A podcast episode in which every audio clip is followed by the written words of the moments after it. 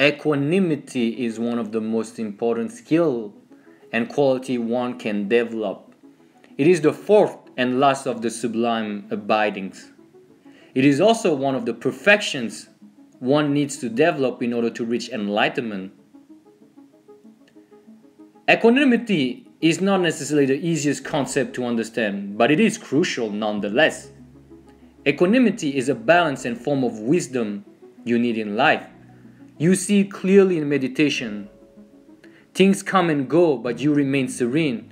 You don't get caught up in the happy feelings and too distraught during the bad feelings. Most of us live a life of high highs and low lows. Equanimity enables us to stay steady and serene regardless of the outside and inside circumstances. Picture a straight line.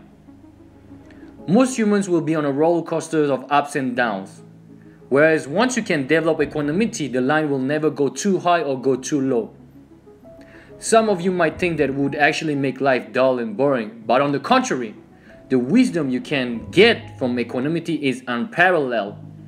Those of you who have experienced the joy and peacefulness and serenity of meditation can attest to that fact.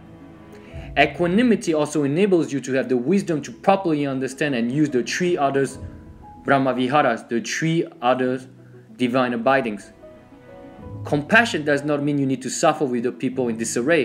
Sympathetic joy does not mean you have joy for others and not for yourself, or partake in the delusional pleasures of the senses. Loving and kindness does not mean you have to accept people in your life who are clearly trying to bring you down with them. As I said, equanimity serves as a balance in life. It brings you the wisdom to do the things you need to do, and the wisdom also to stop doing the things you don't need to do.